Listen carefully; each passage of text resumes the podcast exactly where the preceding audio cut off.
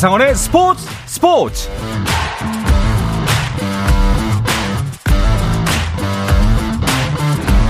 스포츠가 있는 저녁 어떠신가요? 아나운서 한상원입니다. 오늘 하루 이슈들을 살펴보는 스포츠 타임라인으로 출발합니다.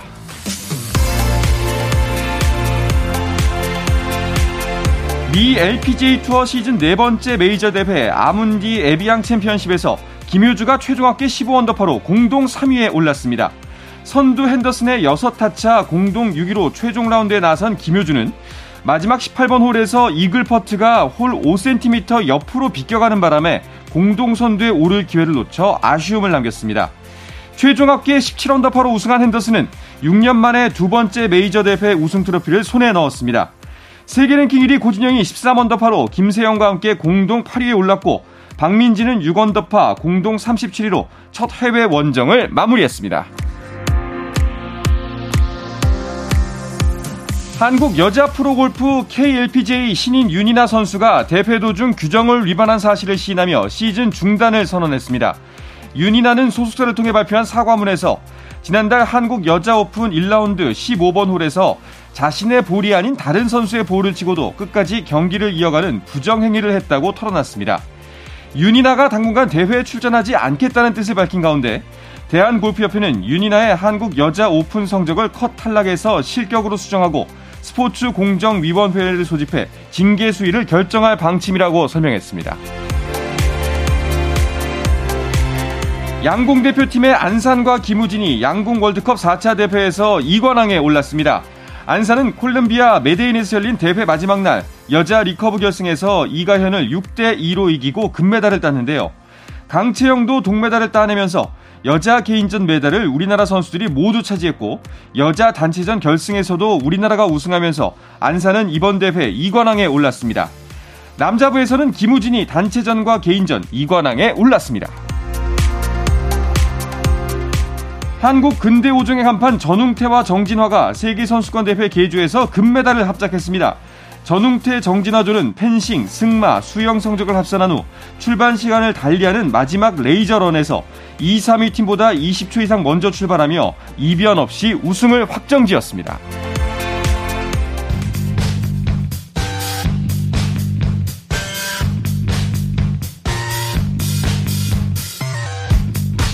귀에 쏙쏙 박히는 야구 이야기 김도환 이혜진의 스트라이크 존 시작하겠습니다. KBS 스포츠 취재부의 김도환 기자, 스포츠월드 이혜진 기자와 함께합니다. 어서 오십시오. 안녕하세요. 네.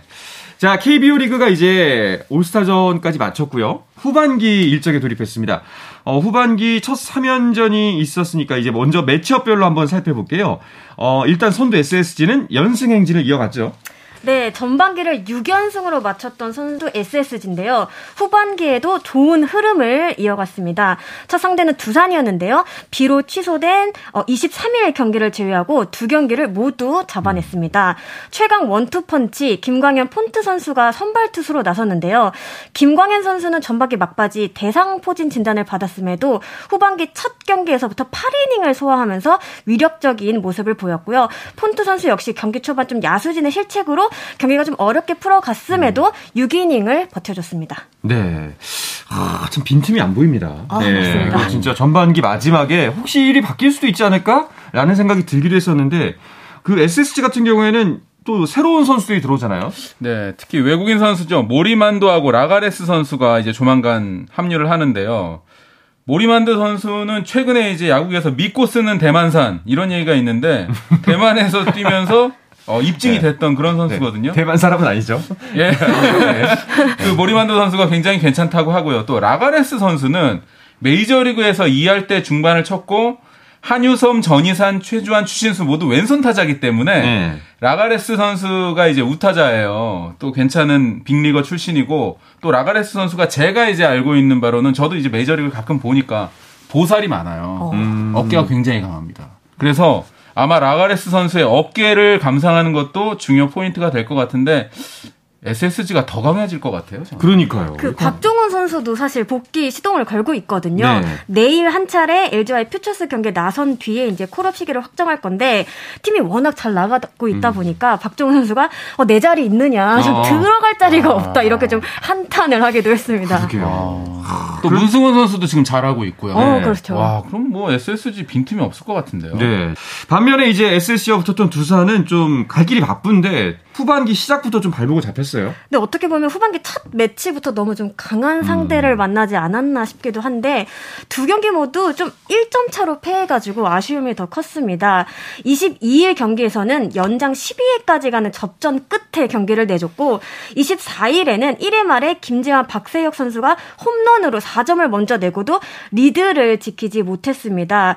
지금은 5강을 떠나서 5할 승률을 맞추는 것조차 좀 힘들어 보이는데 승패 마진이 어느덧 마이너스 12까지 음. 떨어졌습니다. 그렇군요. 야, 제가 두산 관계자들하고 어, 좀 이야기를 길게 좀 했는데요. 네. 2구 동성으로 SSG랑 할 때 굿이라도 좀 해야겠다. 어. 이렇게 얘기할 정도로 올 시즌 SSG만 만나면 연장 가가지고 진짜? 다 이렇게 깨지고 있거든요. 그러니까요. 두산 베어스 팬들이 지금 금요일, 일요일 경기를 보면서 굉장히 시리에 잠겨 있습니다, 음... 지금. 너무나 뼈아픈 패배예요. 두산 입장에서는. 차라리 이렇게 석 패가 아니라 진짜 그 작은 점수 차가 계속 진다는 게 오히려 약간 트라우마로 남을 정도로 좀 힘들 네. 것 같기도 합니다. 어제 특히 곽빈 선수가 네. 이재원 선수의 이 어, 공에 맞아가지고 그 중간에 내려갔거든요. 음... 지금 부상 부위가 아직 지금 리포팅이 올라오진 않았는데 곽빈 선수가 만약에 다치게 되면 두산 정말 먹구름이거든요. 네. 큰일 났습니다. 알겠습니다. 자, 2위 키움 같은 경우에는 이제 삼성과 주말 3연전을 치렀습니다.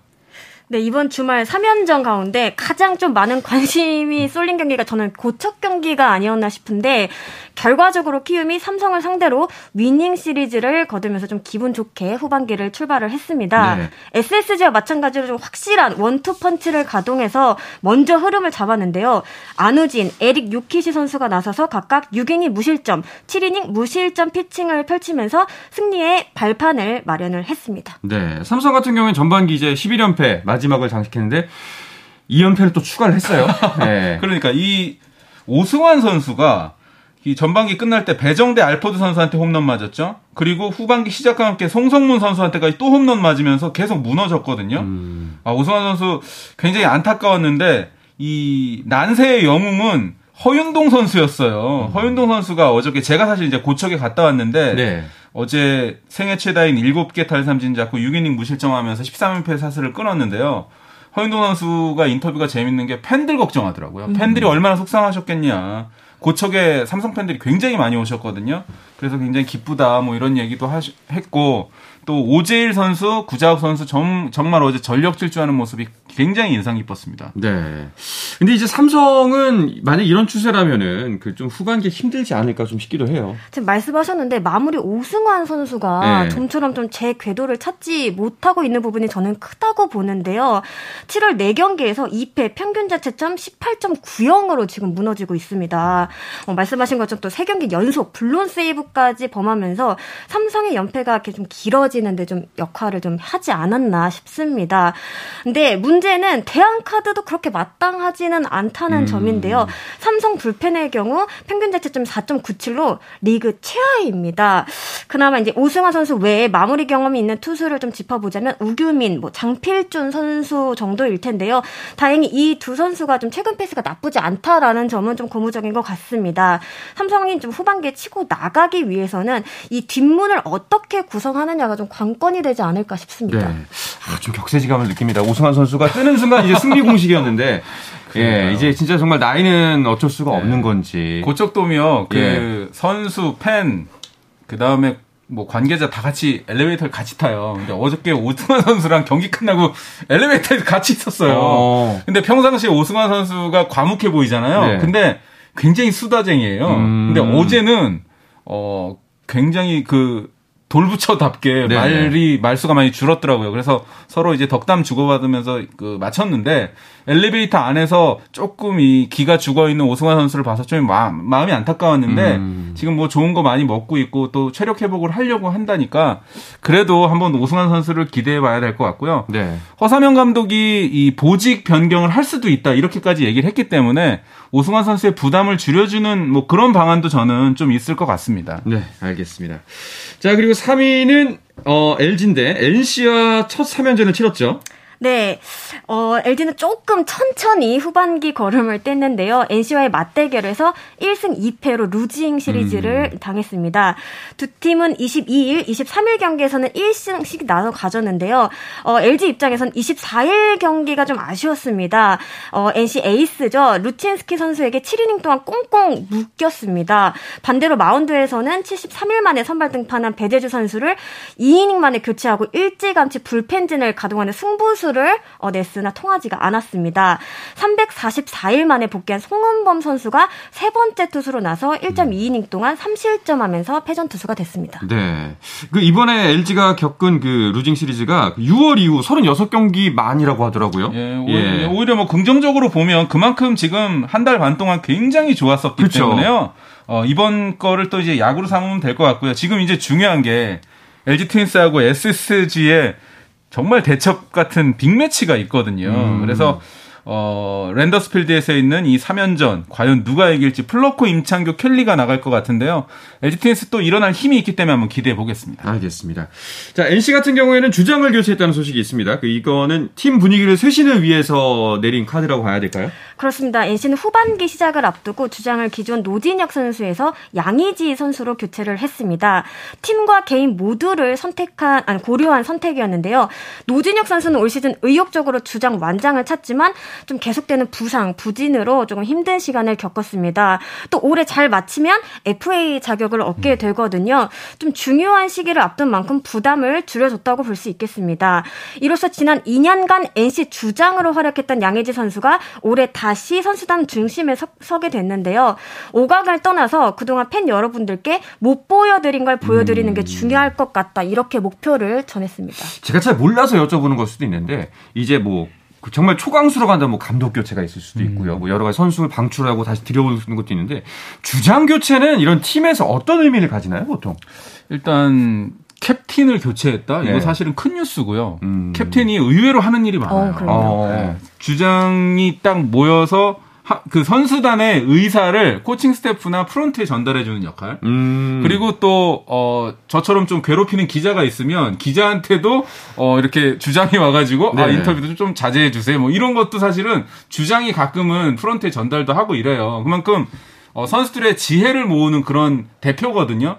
그리고 저는 또 하나 어떻게 보냐면요. 제가 임선남 단장하고 인터뷰했을 때 올 시즌은 내부 FA에 충실해야 된다라는 말을 했어요. 이 얘기는 뭐냐면 양의지 선수가 지금 뭐 물론 다른 팀에서 공식적으로 그런 건 없지만 인기가 좀 있어요. 음. 근데 올해 이제 FA 또 재취득을 하거든요. NC가 양의지를 잡을 의지가 있는 것으로 저는 음. 제 개인적으로는 파악을 하고 있는데 어떻게 보십니까? 아 근데 어쨌든 말씀하신 것처럼 양의지 선수에 대한 그 관심이 네. 스멀스멀 올라오는 것은 굉장히 사실이고요. 굉장히 인기가 있더라고요, 음. 의외로. 그만큼 또 NC도 네. 단단히 뭔가를 준비해야 되지 않을까 싶습니다. 네. 여러 가지 포석이 있는 네. 거군요. 다양합니다, 지금. 그렇군요. NC가 양의지 선수 잡겠다는 것 네. 같은데요. 아마 또 원희 전쟁이 또 일어날 것 같아요. 아, 이런 분석 너무 좋습니다. 알겠습니다. 자, 4위 KT는 하나를 상대해서 2승 1패를 기록했는데요. KT의 올 시즌 한화 상대로 한 첫 위닝 시라자고 봅니다. 어, 이 이야기는 잠시 쉬었다 와서 자세하게 나누도록 하겠습니다.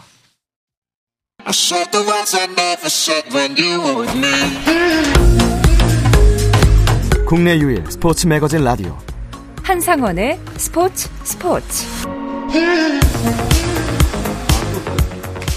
자, 야구계 이슈부터 논란까지 정확하게 짚어드립니다. 귀에 쏙쏙 박히는 야구 이야기, 김도환, 이혜진의 스트라이크 존 스포츠월드의 이혜진 기자, KBS 스포츠 취재부의 김도환 기자와 함께하고 있습니다. 자, KT 디펜딩 챔피언입니다. 4위까지 올라오면서 이제 가을 야구 가능성을 높여놨는데, 어, 근데 아까 앞서 말씀드렸던 것처럼 한화한테 약한 거는 또 몰랐어요. 아 진짜 이래서 야구 모른다 이런 말 네. 나오는 것 같습니다. 올 시즌 최하위로 정말 크게 처져 있는 하나잖아요. 그런데 유일하게 상대 전적에서 앞서는 팀이 바로 KT입니다. 음. 전반기 치른 6번의 맞대결에서 5승을 거뒀습니다. 심지어 5월 말에는 수원에서 수입승을 거두기도 했습니다. 심지어 후반기 첫 맞대결에서도 승리를 하면서 이 천적 관계를 이어가는 듯 했는데요. 그때의 KT와 지금의 KT는 조금 달랐습니다. 음. 23일, 24일 경기를 연이어 잡아내면서 올 시즌 하나를 상대로 첫 위닝 시리즈를 거뒀습니다. 기아가 좀 무섭게 쫓아오고 있잖아요. 네. 그런 만큼 좀 중요한 좀 어떤 전환점이 아니었나 싶습니다. 음. 야, 근데 참이 천적 관계라는 게 진짜 있긴 있나 봐요. 이게 수입도 아니고 위닝 시리즈인데 어. 이게 그렇게 또 놀라운 소식이 될 정도라면은 어, KT 입장에서는 사실 어, 좀 더 올라가야 되잖아요. 그쵸. 안정권에 뭐 이제 3위권 안에 올라가야 돼. 그 간극이 좀 있어 보입니다만 어, 후반기에 좀 더 기분 좋은 출발이 된 것 같아요. 네, KT 하나전 징크스 이제 고영표 선수가 끊었고 또 네. 조용호 선수가 3경기에서 안타를 무려 8개 쳐냈는데요. 저도 이제 현장에서 선수들 만나 보면은 상성이 있다고 해요, 진짜로. 음. 뭐이 팀하고는 잘 안 풀리고 왠지 잘 맞은 타구도 야수 정면으로 가고 이제 그게 사실은 KT와 하나의 관계였는데 이걸 끊었기 때문에 KT가 좀 올라갈 가능성이 있는 것 같고 또 최근에 박병호 선수가 지금 홈런 가뭄이 있는 상황에서 네. 2승 1패로 마쳤기 때문에 또 비도 좀 도와줬거든요. 폭우로 강호 콜드 게임도 있었고 하니까 KT가 좀 운이 좀 따르는 것 같습니다. 네. 자, KT가 강한 한화. 한화 같은 경우에는 지금 어 34경기째입니다. 예. 이거 아니, 웃으면 안 되는데 죄송해요. 그러니까요. 그 이제 후반기에 사실 뭐 가을 야구도 어렵고 그리고 심지어 9위 야구 경기차도 10경기 가까이 나요. 지금 네. 9경기 반인데 지금 하나는 어떻게 해야 될까요? 진짜 지금 하나는 좀 상태가 좀 심각한 상황인데 네. 현재 10개 구단 가운데 유일하게 승률이 3할이 안 됩니다. 음. 말씀하신 것처럼 5강은 이미 너무 벌어졌고 바로 위 NC와도 9.5경기 차가 나는 상황입니다. 제가 시즌 초반에 그 정민철 단장에게 이 비슷한 질문을 한 적이 있어요. 올해 하나가 좀 궁극적으로 나아가고자 하는 방향은 대체 무엇이냐라고 했을 때 제가 정확한 기억은 아니지만 계획한 대로 좀 차근차근 성장하는 거라고 했던 게 기억이 나거든요. 물론 뭐 부상 등의 좀 변수가 있다고 하지만 제가 느끼기에는 지난해와 올해 그렇게 다른 점을 못 느끼 느끼게 음. 했어요. 또 리빌딩을 앞세우고 있지만 단순히 선수층이 어려졌다라는 것만으로 이게 육성이라고 할 수 있느냐 저는 이 부분에 좀 의문을 제기하고 싶습니다. 아, 그러니까 저도 이 리빌딩 물어보니까 김인식 감독 있잖아요. 네. 전 한화 감독, 국민 감독으로 불렸던 김인식 감독은 리빌딩은 성적하고 함께 가야 된다.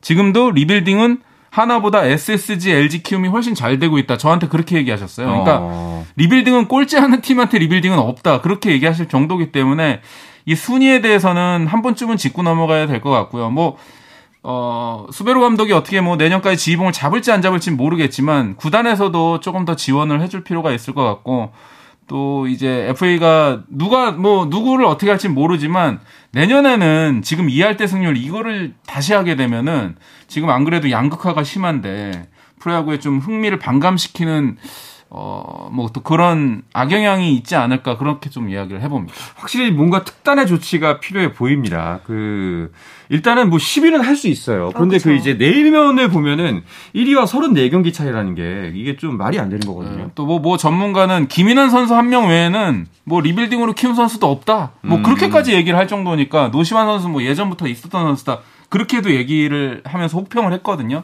그러니까 좀 하나의 분발이 필요해 보입니다. 네. 자, 그리고 이제 기아, 6위 기아와 7위 롯데 경기, 이제 서로 가을 야구를 향해서 무섭게 질주해야 되는 두 팀의 경기가 있는데, 어제 경기가, 어, 이게 정말 맞는 점수인가. 제가 이제 그, 박 외부에 있다가 메신저로 받았거든요. 21대 0이더라고요. 그래서 거짓말 하지 말라고. 예, 네, 이게 말이 되냐. 농구 경기도 아니고, 예, 농구에서도 21점 차면 큰 점수 차거든요. 아, 그니까요. 근데 저, 23대 0. 저도 어저께 이제 고척돔 갔다가 네. 이제 이 업무를 마무리하러 회사에 들어왔는데 이 경기 때문에 업무 두 배로 했죠. 데스크 뭐 이렇게 보면서 여러 가지 때문에 아이템도 다 바뀌고요. 야. 이거 어제 난리였습니다. 이게 프로야구 40년 역사에서 첫 번째 네. 23점 차가 정리를 한번 네. 해주시죠. 예, 기록이라고 하더라고요. 아니 이건 정말 개인적으로는 롯데 선수단이 좀 반성을 해야 하지 않나 싶을 정도인데 물론 한 경기라고 하지만 마지막까지 굉장히 무기력했어요. 음. 뭐 벤치도 그렇고 선수들도 그렇고 막 1점이라도 좀 짜내야지 이런 모습이 사실 안 보였거든요. 이건 팬들도 고스란히 느꼈을 거라고 생각을 하는데 4회가 끝난 시점에 점수차가 벌써 두 자릿수로 벌어졌거든요.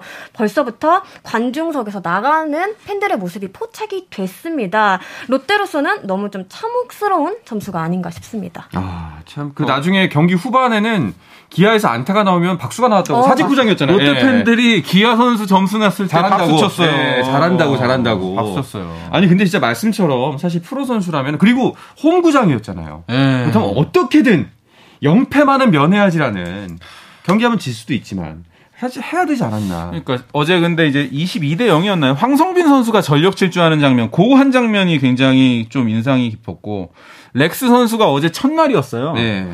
아마 외국인 선수 렉스 선수가 저는 표정이 난 누군가 여긴 어딘가 이 표정이었는데 네. 좀 액땜했다고 생각을 해야 되는데 어제 사실 굉장히 좀 프로답지 못한 실망스러운 경기였습니다.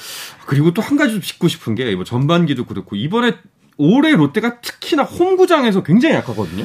이거 아, 어떻게 봐야 되나요? 그 올 시즌을 앞두고 그 롯데가 그 홈구장 리모델링을 했잖아요. 네. 이게 이제 투수 친화적인 좀 구장을 만들겠다고 했는데 오히려 뭐 팀 평균 자책점이 더 떨어지는 음. 그런 좀 잘못된 결과를 내고 있습니다. 그 중심에 또 스파크맨 선수를 좀 언급을 안 할 수가 음. 없는데 이 선수도 어제도 3이닝 6실점으로 일찍 무너졌습니다. 음. 그렇다 보니까 그 어떤 그 영향을 계속해서 불펜이 좀 받는 그런 모양새였거든요. 사실 스파크맨 선수 같은 경우에는 전반기에도 그렇게 좋은 활약을 펼치지 못했습니다. 기복 있는 모습을 보여주면서 꾸준히 좀 교체설에 시달리기도 했거든요. 네. 하지만 롯데는 외인 투수가 아닌 외인 타자를 바꿨습니다. 음. 어떻게 된 일인지 조금 우리가 좀 생각해 봐야 될 지점이 아닌가. 싶습니다. 오히려 바꾸자면 스파크맨을 바꾸지 않을까 싶었는데 오히려 피터스가 나간 걸 보고서 약간 의아하긴 했거든요. 그러니까요. 예. 저도 하, 참 이게 롯데 구단으로서도 조금 뭐 이상한 선택이었던 것 같긴 한데 스파크맨을 제가 알기로는 이제 서튼 감독이 계속 동행을 원했던 거로 저는 알고 있거든요. 음. 근데 지금 이 결과에 대해서는 스파크맨 선수도 한번 좀 책임 소재가 분명히 있고요. 네. 또 반등을 하기 위해서는 어제 이제 데뷔했던 렉스 선수가 잘 쳐야 되는 뭐 그런 상황도 있는데 지금 투타의 불균형이 너무 심하기 때문에 일단 좀 연승이 필요한데 내일부터 두산과의 경기거든요. 네. 잠실구장에 저희 이제 카메라도 나가는데 잠실에서 좀 반등의 그런 실마리를 잡아야 될 것 같습니다. 그렇군요. 아마 이제 후반기에서는 새로덥게 들어온 외인 선수들 이런 부분들이 그 후반기에 좀 승패를 가르는 변수가 되지 않을까 싶습니다. 네, 일단 SSG와 LG가 이번 주중 3연전을 인천에서 맞붙는데요. 좀 새 외인 선수들을 보는 재미가 좀 쏠쏠할 것 같습니다. 어, SSG 모리만도 라가레스 선수가 이제 출격을 앞두고 있고요. LG 새 외인 타자인 로벨 가르시아 선수도 데뷔전을 앞두고 있습니다. 또 이 밖에 두산도 좀 새 외인 투수 브랜든 와델 선수가 26일 인천공항을 통해서 한국으로 들어올 예정이거든요. 이들이 어떤 활약을 펼치느냐에 따라서 좀 후반기 판도가 달라질 수 있을 것 같습니다. 네. 근데 이제 두 분, 한 분, 두 분께 여쭤보고 싶은 게 이제 5강 거의 지금 이제 후반기 막 시작했습니다만 약간 점점 그 색이 점점 짙어지고 있지 않나 예, 라는 생각이 들긴 아, 해요. 저는 뭐 어차피 많이 틀렸기 때문에요. 네. 한번 또 해보면요. 예.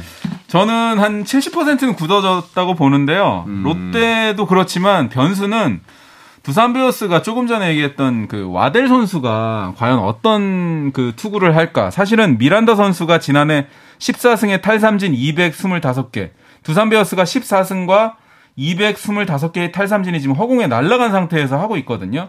와델 선수가 와서 조금 깜짝 활약을 해주고 김태형 감독이 워낙 검증된 지도자기 때문에 하면 두산이 한 번쯤은 8월에 반격에 뭐 실마리 정도는 있지 않을까. 그래서 일단 KT까지 네 팀은 안정권이고 기아도 지금 상황은 괜찮은데 두산이 어떻게 될까? 전 그게 좀 궁금합니다. 음, 이해진 기자는요. 저는 조금 암울하게 보고 있는데요. 산술적으로는 충분히 뭐 가능성이 있다고 하지만 좀 어려워 보여요. 왜냐하면 뭐 음. 뭐 경기차가 벌어진 것도 벌어진 건데 지금 하위권 팀이 보여주는 경기력으로는 상위 팀을 이기기가 좀 어렵습니다. 음. 좀 분위기 자체도 상위 팀과는 좀 차이가 좀 커 보입니다. 6위 롯데부터 10위 삼성까지 최근 10경기에서 5할 이상 승률을 낸 팀이 없습니다. 그러니까 최근 흐름이 좋지 아. 않다는 얘기입니다. 더욱 이제 8위 삼성부터는 5강과 이미 10경기 이상 벌어져 있거든요. 음. 사실상 이렇게 되면은 순위를 떠나서 좀 다른 전략을 세울 수도 있다고 저는 생각이 아. 듭니다. 어, 순위를 떠나서 다른 전략은 어떻게 세우죠? 뭐 예를 들면 하나 음. 같은 경우에는 지금 뭐 5강과도 20경기가 멀어졌거든요. 네. 사실상 순위 싸움을 한다는 게 좀 의미가 없을 수도 있다는 좀 음. 냉정한 생각이 들어요. 이럴 경우에는 정말로 다시 어떤 밑바닥부터 좀 어떤 목표를 세워야 될지부터 좀 다시 정해야 되지 않을까라는 생각도 듭니다. 알겠습니다. 자, 후반기 뭐 순위 경쟁뿐만 아니라 또 다른 볼거리들도 많아 보이거든요. 일단은 이대호 선수의 이제 은퇴 투어가 시작이 됐죠. 네, 이대호 선수가 이번 주 목요일 날 이제 두산과의 경기에서 두산이 또 이제 선물을 준비해서 은퇴 투어를 하는데요. 이승엽 선수가 예전에 했던 것처럼 이제 구장 갈 때마다 마지, 시리즈의 이제 마지막 3연전 마지막 경기 때 선물을 받고 이제 기념 촬영을 하는 그런 수순인데 내일부터 좀 반등을 좀 했으면 좋겠습니다. 알겠습니다. 자, 개인 타이틀 경쟁도 후반기부터는 이제 좀 더 가열차질 것 같습니다. 타율 부분을 보니까 지금 1, 2, 3위가 거의 차이가 없어요. 네, 그렇습니다. 예. 1위 지금 삼성 피렐라 선수가 타율 3할 3푼 8리로 이 부분 1위에 올라 있는데 2위 롯데 이대호, 3위 키움 이정호 선수와 1, 2씩밖에 차이가 나질 않아요. 음. 그러니까 한 경기 결과에 순위표가 요동칠 수 있다고 봅니다. 여기에 기아 소크라테스 선수도 3할 3푼 1위로 바짝 뒤쫓고 있거든요. 네. 후반기 더욱 재밌어지지 않을까 싶습니다. 그렇죠. 과연 이대호 선수가 네. 진짜 유종의 미를 거둘 수 있을 것인지 네. 이 부분도 보면 재밌을 것 같고요. 그리고 이제 아직은 좀 이릅니다만 현재 시점에 시점에서 MVP 경쟁 같은 경우에는 뭐 팀 성적, 개인 성적 양쪽을 놓고 봤을 때 아무래도 SSG 김광현 선수가 가장 좀 앞서 있지 않나 하는 생각이 들기도 하는데요. 네, 이거 어떻게 보세요? 저도 요즘에 네. 가끔 MVP 누구 찍을까, 골든글러브 음. 누구 찍을까 사실은 상상을 하고 있는데요. 현재로는 김광현 선수도 괜찮고 또 이정우 선수 이야기도 나오고 있고 그렇죠. 뭐 여러 가지 후보가 있는데 어때요? 저는 아직 못 정했어요. 아 저도 못 정했어요. 근데 일단은 김광현 선수가 좀 가능성이 높은 것은 맞아 네. 보입니다. 네. 일단 팀이 1위를 하고 네. 있다는 부분이 좀 플러스 요인이지 않을까 싶고 평균 자책점 전체 1위를 또 네. 하고 있잖아요. 이 부분도 굉장히 높게 평가가 되지 않을까 싶은데 저는 키움 안우진 선수도 굉장히 좀 어. 변수가 될 수 있을 그렇죠. 것 같아요. 지난 22일 고척 삼성전에서 6이닝 무실점을 막하면서 평균 자책점이 1점대로 내려왔습니다. 이닝수 또 탈삼진 이런 식으로 세부 지표도 굉장히 좋거든요. 후반기 어떻게 좀 진행이 될지 음. 좀 지켜봐야 할 것 같습니다. 그렇네요. 그러네요. 저는 또 안우준 선수 허구현 총재가 WBC 대표 멤버 할 때 어떻게 원칙을 할지 저 그것도 궁금하거든요. 음. 왜냐하면 좀 이제 안 좋았던 이슈들이 있기 때문에 어, 그런 것도 투표에 사실은 좀 감안이 되는 분들도 있잖아요. 그러니까 음. 팀 순위도 사실은 중요하고 여러 가지 이제 뭐 안팎의 이슈도 있기 때문에 기록과 함께 그런 거 보는 거 그리고 박병호 선수 같은 경우에는 또 이 돌아온 홈런왕이라는 또 그런 이미지가 있어서 음. 김광현, 박병호, 이정후, 안우진 정말 재밌을 것 같습니다. 네, 잘 알겠습니다. 자, 이번 주부터 야구는 주중 3연전, 주말 3연까지 모두 다 이어집니다. 이 이야기를 끝으로 김도환, 이혜진의 스트라이크 존은 마치도록 하겠습니다. KBS 스포츠 취재부의 김도환 기자, 스포츠월드 이혜진 기자와 함께 했습니다. 두 분 고맙습니다. 고맙습니다. 감사합니다.